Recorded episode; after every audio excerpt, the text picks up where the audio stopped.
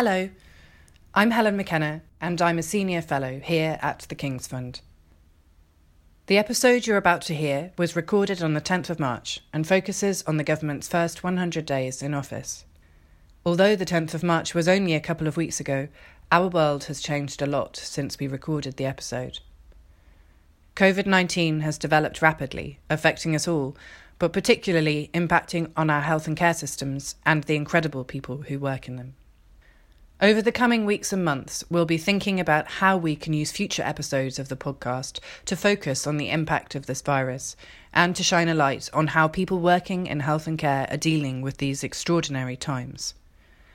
In the meantime, we hope you find this discussion interesting, whether you're listening during the outbreak or indeed once things have returned to normal. As always, thank you for listening. And from all of us here at the King's Fund, please stay at home. It helps to save lives and obviously, we hope you stay well. Hello, and welcome to the King's Fund podcast, where we talk about the big issues and ideas in health and care. I'm Helen McKenna, I'm a senior fellow here at the Fund, and I'm your host for this episode. Given everything that's going on in the world right now, the general election might feel like a distant memory. However, it's only three months since the country went to the ballot box and elected a Conservative government with an 80 seat majority in Parliament, led by Prime Minister Boris Johnson. At the time of recording this episode, we're approaching 100 days of the new Conservative majority government, so it seems like the perfect opportunity to take stock of what we've seen from the government so far and what it signals in terms of their intentions for health and care policy. And to help me do this, I'm delighted to welcome three fantastic guests, all of whom have extensive knowledge of working in or with different governments. So I'm joined by Michelle Mitchell, Paul Corrigan, and Alex Thomas. So, Michelle, I'll start with you. Can you tell our listeners who you are and what you do? I'm Michelle Mitchell, and I have the absolute privilege and honour of being the Chief Executive of Cancer Research UK, the world's largest independent funder of cancer research. Brilliant, thank you. And Paul? Uh, Paul Corrigan, I was Special Advisor to Alan Milburn and John Reid and Tony Blair between 2001 and 2007. Thank you very much. And Alex? I'm Alex Thomas. I'm a program director at the Institute for Government, uh, which is a think tank that focuses on making government uh, work better. I'm about seven weeks in, but so uh, before that, I was a civil servant in various places, including the Cabinet Office, briefly the Department of Health, and the Department for the Environment, Food and Rural Affairs. Brilliant. So, between us, a huge amount of knowledge around this table. So, on the 22nd of March, the new government will have been in power for 100 days. So far, the government's been pretty busy in relation to health and care. Clearly, a lot of that time has been overseeing the UK's response to coronavirus or COVID 19. But they've also been busy trying to deliver some of their manifesto pledges. We're also recording this the day before the budget, when we should get a clearer sense of the government's priorities and policy agenda. But, Alex, if I could come to you first, what's your take on what these first few months tell us about the new government's intentions in relation to health and care? So I think, in general terms, actually, it feels quite early and it's a little bit too soon to know. One of the things that has really struck me about the first hundred days of this government is how there's been quite a lot of sound and fury. Mm. There have been a few blog posts, uh, there's been quite a lot of media briefing, but actually, the set piece events that really tell us the detail about what the government's likely to do have been relatively few and far between. Yeah. But one of the things that does really strike me is how it's quite hard to get your arms about around what this government you know is really going to prioritise. They will care about long-term infrastructure. They will mm-hmm. care about about tackling the kind of uh, wicked issues, and they've got the opportunity to do that. But within that, you know, trading off uh, investing political capital in social care versus levelling up um, infrastructure in the uh, north of England. I, I, think we don't really quite know. So I'm I'm still trying to get my head around uh, exactly what this government kind of is is going to prioritise. Okay, and Paul, I mean, is it the same for you? You think it's too soon to tell, or I think it will be clearer in a few weeks and perhaps months. I think there is something quite interesting in that uh, a lot of the fire and fury that's come out of the government is about disruption. And that is, I think, quite real that they believe they have a better chance of bringing about a lot of change if they change the way in which things have been done. However, that's not the case with the NHS. So there's a bracket about disruption. Um, so you're allowed to disrupt A, B, C, and D, mm. but not the NHS. Uh, I think the the noises from inside uh, uh, both Number Ten and the DH is is take our targets seriously uh, because we pledged to do them and we probably will. And so I think we'll see a target driven set of changes in the NHS, and that may lead to quite a bit of change. I think the rest we have to wait and see, but I think for me, this twin approach to change, mm. I think is very interesting. Yeah. And Michelle, do you agree with that? Um, more broadly, we're seeing a kind of disruptive element to this government, but the NHS is going to be protected from that. Somewhat. Well, I, I, would just draw us back to the general election to enable us to paint a picture of where we think yeah. the priorities may be. So, when you look at the work that's been conducted by MORI on the public concerns about uh, the health and care system, the government responded with some pretty meaty uh, manifesto commitments, not least 50,000 new nurses, 6,000 doctors, 6,000 primary care professionals and has talked about a funding settlement for health in, in pretty serious ways. We've also got the rhetoric of uh, Boris Johnson, the Prime Minister, talking about the NHS as being one of the most beautiful and brilliant things about Britain. And we would all agree with that, mm, although we would all agree there needs to be significant improvement and resources and funding uh, to ensure we meet some of the big ambitions in, in the long term plan. And that had yet to be seen. So, where I do agree is the budget and the spending review are going to be pretty, pretty important in ensuring that the money and resources are there to ensure we have not only the right workforce but diagnostic funding and capital funding to ensure we meet a very, very ambitious agenda.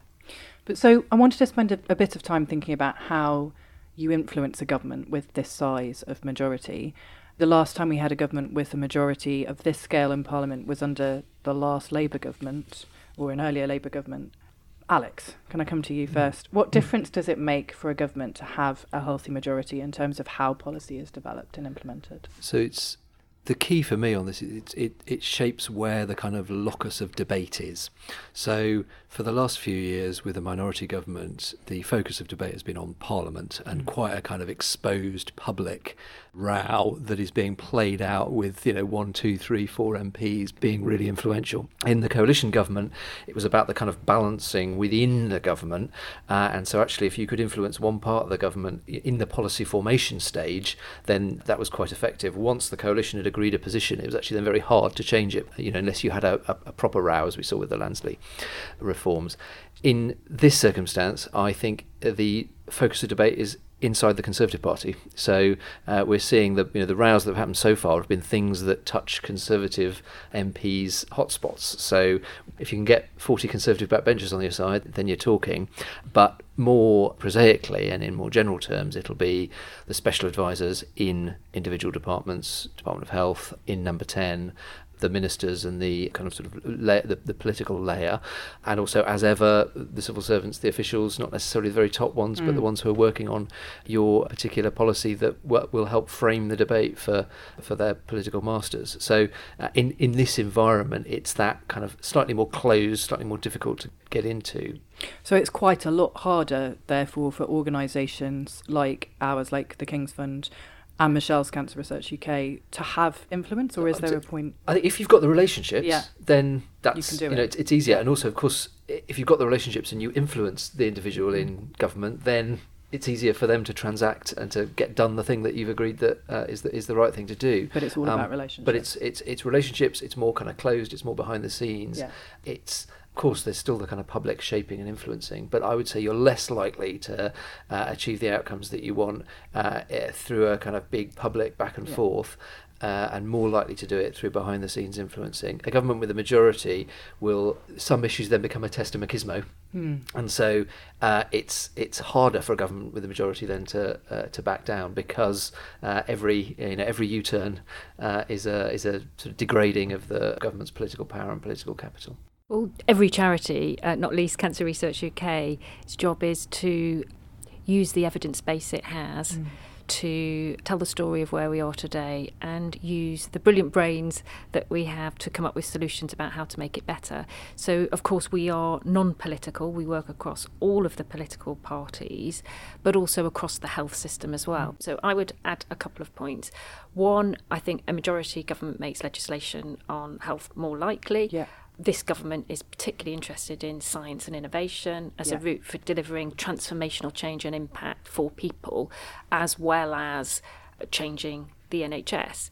And so we as charities need to, where we can, speak with one voice. So we have coordinated uh, more recently 25 cancer charities to speak to government about its priorities, uh, really being clear on what's important, yeah. uh, using evidence continuously and solutions to the problems that are mm. facing us. But I would add a second point is the government is of course incredibly important, but so too is the NHS. NHS England, NHS yeah. Improvement, it's an arm's length body with significant degrees of autonomy and independence. So we continue have to work at a national level and many things happen at a regional and local yeah. level as well. Absolutely. So charities need to focus on describing with evidence the problem, what are the solutions they see, and working at every level mm. within government and the health system to ensure that a range of ambitious changes for us, improvement in cancer survival, are met because the levers for change are diffuse yeah. uh, in the health system. And uh, what we've seen over many governments is saying from Whitehall what you want the change to be doesn't necessarily always deliver that change to time and to target. Paul. The thing I'd like to add to what's been said is that people uh, who spent their lives in policy don't understand the euphoria of having a majority. Mm.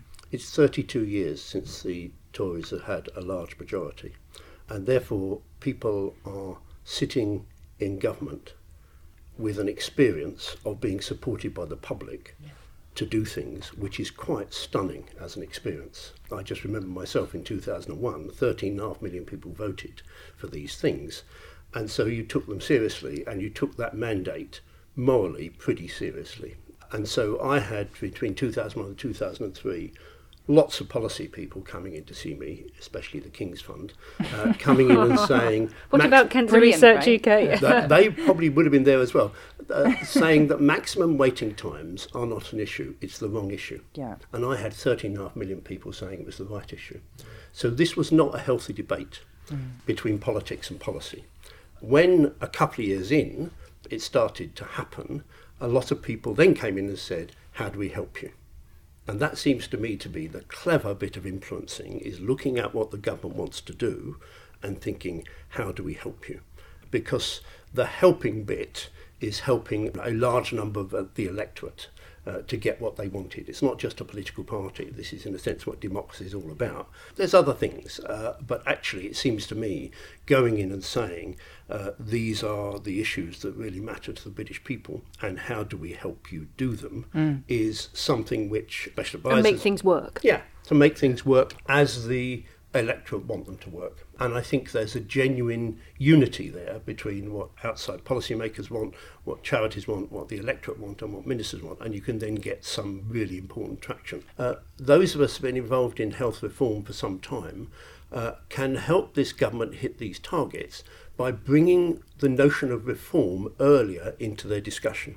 So 50 million increase in GP surgery yeah. appointments for those of us who've been trying to reform primary care for the last few years, we know how to do that. And we know around the country there are real live examples where that where the appointments have been transformed by tech, by uh, uh, pharmacists, by a whole range of people that are not GPs. Um, and so, uh, so it's possible to get them to, to that, and also, in my interest, to bring about some reform in primary care. Um, so I think I think I think we have got real things uh, about change which we can help the government with. I think this might sound strange given sort of what we've been through as a country over the last few years, and particularly the last nine months or so. But on health and broad, more broadly on social policy, I I don't get the sense this government is particularly ideological. Mm. So uh, they will be interested. Yes, of course, they'd prefer to push one button or pull one lever, but I suspect they will be most interested in what works. Yeah. And uh, that comes to the kind of the, the, the, the, one don't and the one do that I would uh, uh, I, I would throw in. The don't is don't assume malign motives, um, and the do is uh, uh, bring you know, it doesn't have to be one solution but something you know set something out that is easily uh, forwardable on from one sort of powerful special advisor to a permanent secretary or a secretary of state saying look mm. here's a thing do this um, and that's the way to, um, to to get influence I think is to kind of package up uh, a, um, a, a, proposition that, uh, that the government can kind of look at and go, actually, that makes sense, and that is going to help us achieve what our objectives are. Let's get on and, and do it. Brilliant. So, quite a lot of really helpful tips, I think. And obviously, following the election result, there's been lots of talk about the red wall turning blue, lots of focus on the need to level up particular areas and address regional inequalities. Paul, when it comes to health and care, how do you think this is likely to shape the government's agenda? I, I think it will. I think it's a serious a serious agenda. I think the new MPs will make sure it's a serious agenda. And I think there are two really important areas where they've got to get change going very quickly. First, and where uh, I think all of us outside of government can help. The first is around health inequalities in the left behind areas, which are truly shocking. I mean, I know mm-hmm. a lot of these places in the northeast. Yeah and the difference between Consett, Bishop Auckland, Blyth, and the rest of the country is very is enormous. And I think we know from certain parts, other areas, how to intervene in in areas of high health inequality and to start to change life expectancy and health. And I think we need to start talking about what those lessons were yeah. uh, and how to influence influence these locations. And I think it will need very specific interventions. And so I think we, we know, we around this table know some things what to do, and I think we then need to work with the government. So that's the first thing. The second thing is the nature of health policy about mm. what we do with our hospitals and how we organise our hospitals has cons- has added to the experience of being left behind. Yeah. So we have, and I think quite correctly, moved specialisms into specialist units. And that means Bishop Auckland Hospital in Bishop Auckland and Shotley Bridge Hospital in Consett have, as far as the public been concerned, been downsized. Yeah. And that actually it becomes a less important institution because you go to a person I know Bishop Auckland with cancer goes to South Tees and has nothing to do with Bishop Auckland. Now, changing that isn't easy because actually the decisions that have been made around healthcare have been important decisions around healthcare. However, in Bishop Auckland, there are at the moment more people using the hospital, even though they're not doing specialist activity, than they were when it was opened. So we've given the impression to the people of Bishop Auckland that the hospital is less important, when actually, in human terms, it is more important. Yeah. And that's because of the way in which we talk about health policy. So specialism matters, long term conditions don't. And actually, in Bishop Auckland, there's tens of thousands of people who need. So we need to recognise that the health service of the present and the future is going to be working in all areas and that those areas are just as important yeah. as Newcastle General or as South Tees Hospital. And I think that's very doable, but at the moment the public perception following on from health policy is that these small institutions don't matter. Yeah, and of course there's also the, the role of kind of anchor institutions in these areas and the role that hospitals can play in that sense. I mean, what we've seen is the government be quite bold, and as a ex-civil servant, you may say brave on some issues. uh, what we want to see is bravery and boldness on mm. prevention. Um, smoking is the single most important driver of health inequalities, accounting for around half the difference in life expectancy between the richest and the poorest. We have a budget coming up imminently, I would really like to see the government loosen its reins on funding for local government because, yeah. of course, that's been one of the hardest areas yeah. hit. It is a, a, way to, you know, ensure some of those essential services are put in place yeah. at a local level, including smoking cessation, and also to be bolder in policy making and explore ideas like the polluter pays and, mm. and taxing the tobacco companies uh, if we're going to address some of the big health inequalities that exist and also see a much more radical shift around prevention more broadly. Same goes with obesity. Yeah. Uh, and you know, its second largest impact on risk factor on cancer. I agree the government's serious about this. Two quick thoughts on it. One is the sorts of issues that Michelle and Paul were just talking about are the work of decades and more. I, th- I think this government uh, will have an eye to the long term, but they will need some short term political Absolutely, sweeties as well. So, what are the? Um, it comes back to where we started this conversation, Yeah. not just the kind of recruiting of uh, uh, staff and things, but what what are the wins that you can make in the next two or three years on this to give you the political cover to do the the the 10, 20 year uh, interventions. The second thought, which uh, slightly relates to that, but but is, is is prompted by Michelle talking about local authorities. Is I have a feeling that assuming the spending taps are going to come on at least in some areas in the government after ten years of austerity, the government's actually going to find it quite hard to spend money efficiently and to get it out of the door. So shovel ready schemes or um, Oven baked, oven baked yeah. schemes, uh, uh, microwave ready, etc., um, will be things that uh, go down uh, go down very well. But also, you know, th- th- there's something incumbent on the government to.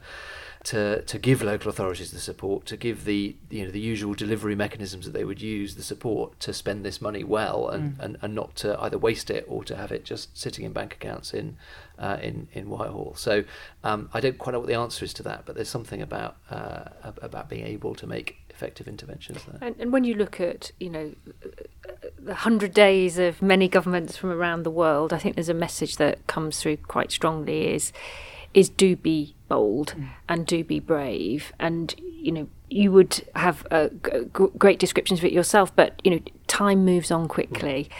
Things can get more complicated in time. You have a unique opportunity in your first year to lay out a radical and reforming agenda hmm. on a whole range of fronts, including not only the support of the long term plan here, but much more radical steps around prevention and not be shy and reserved about that. And particularly an opportunity with this size of majority. Yes. And I think in five years, you can get some good numbers around health inequality change. The health of people is so bad, uh, so neglected, that in five years, uh, up until 2006, we, t- we bent the curve on life expectancy in 10 local authorities. And that comes back to working with local authorities because actually you can identify the people in their 50s and actually intervene and surround them with care Yeah. and actually keep them alive for another 20 years. And that's pretty important to them and pretty important to uh, changing the numbers. And so in five years, you can do things because we start in these areas from people being unnecessarily sick Yeah. for quite a long period of time. Yeah, and that could make a tangible difference Yeah. to people's lives as they come to voting at the next election.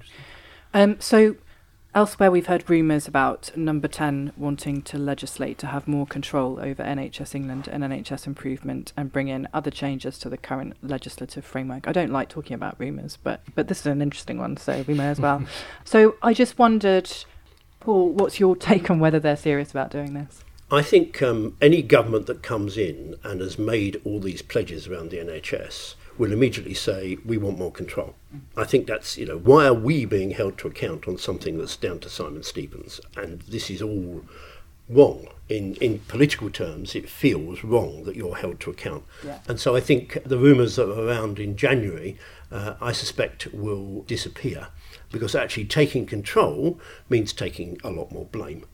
So actually, you're then just responsible not just for these targets, but you're responsible for a death in Oldham. And that, that is something that is horrific for a Secretary of State. Um, that, so when the Secretary of State, when the Perm Sec was the chief exec of the NHS, then the reality of that experience was the Secretary of State could be held to account for anything.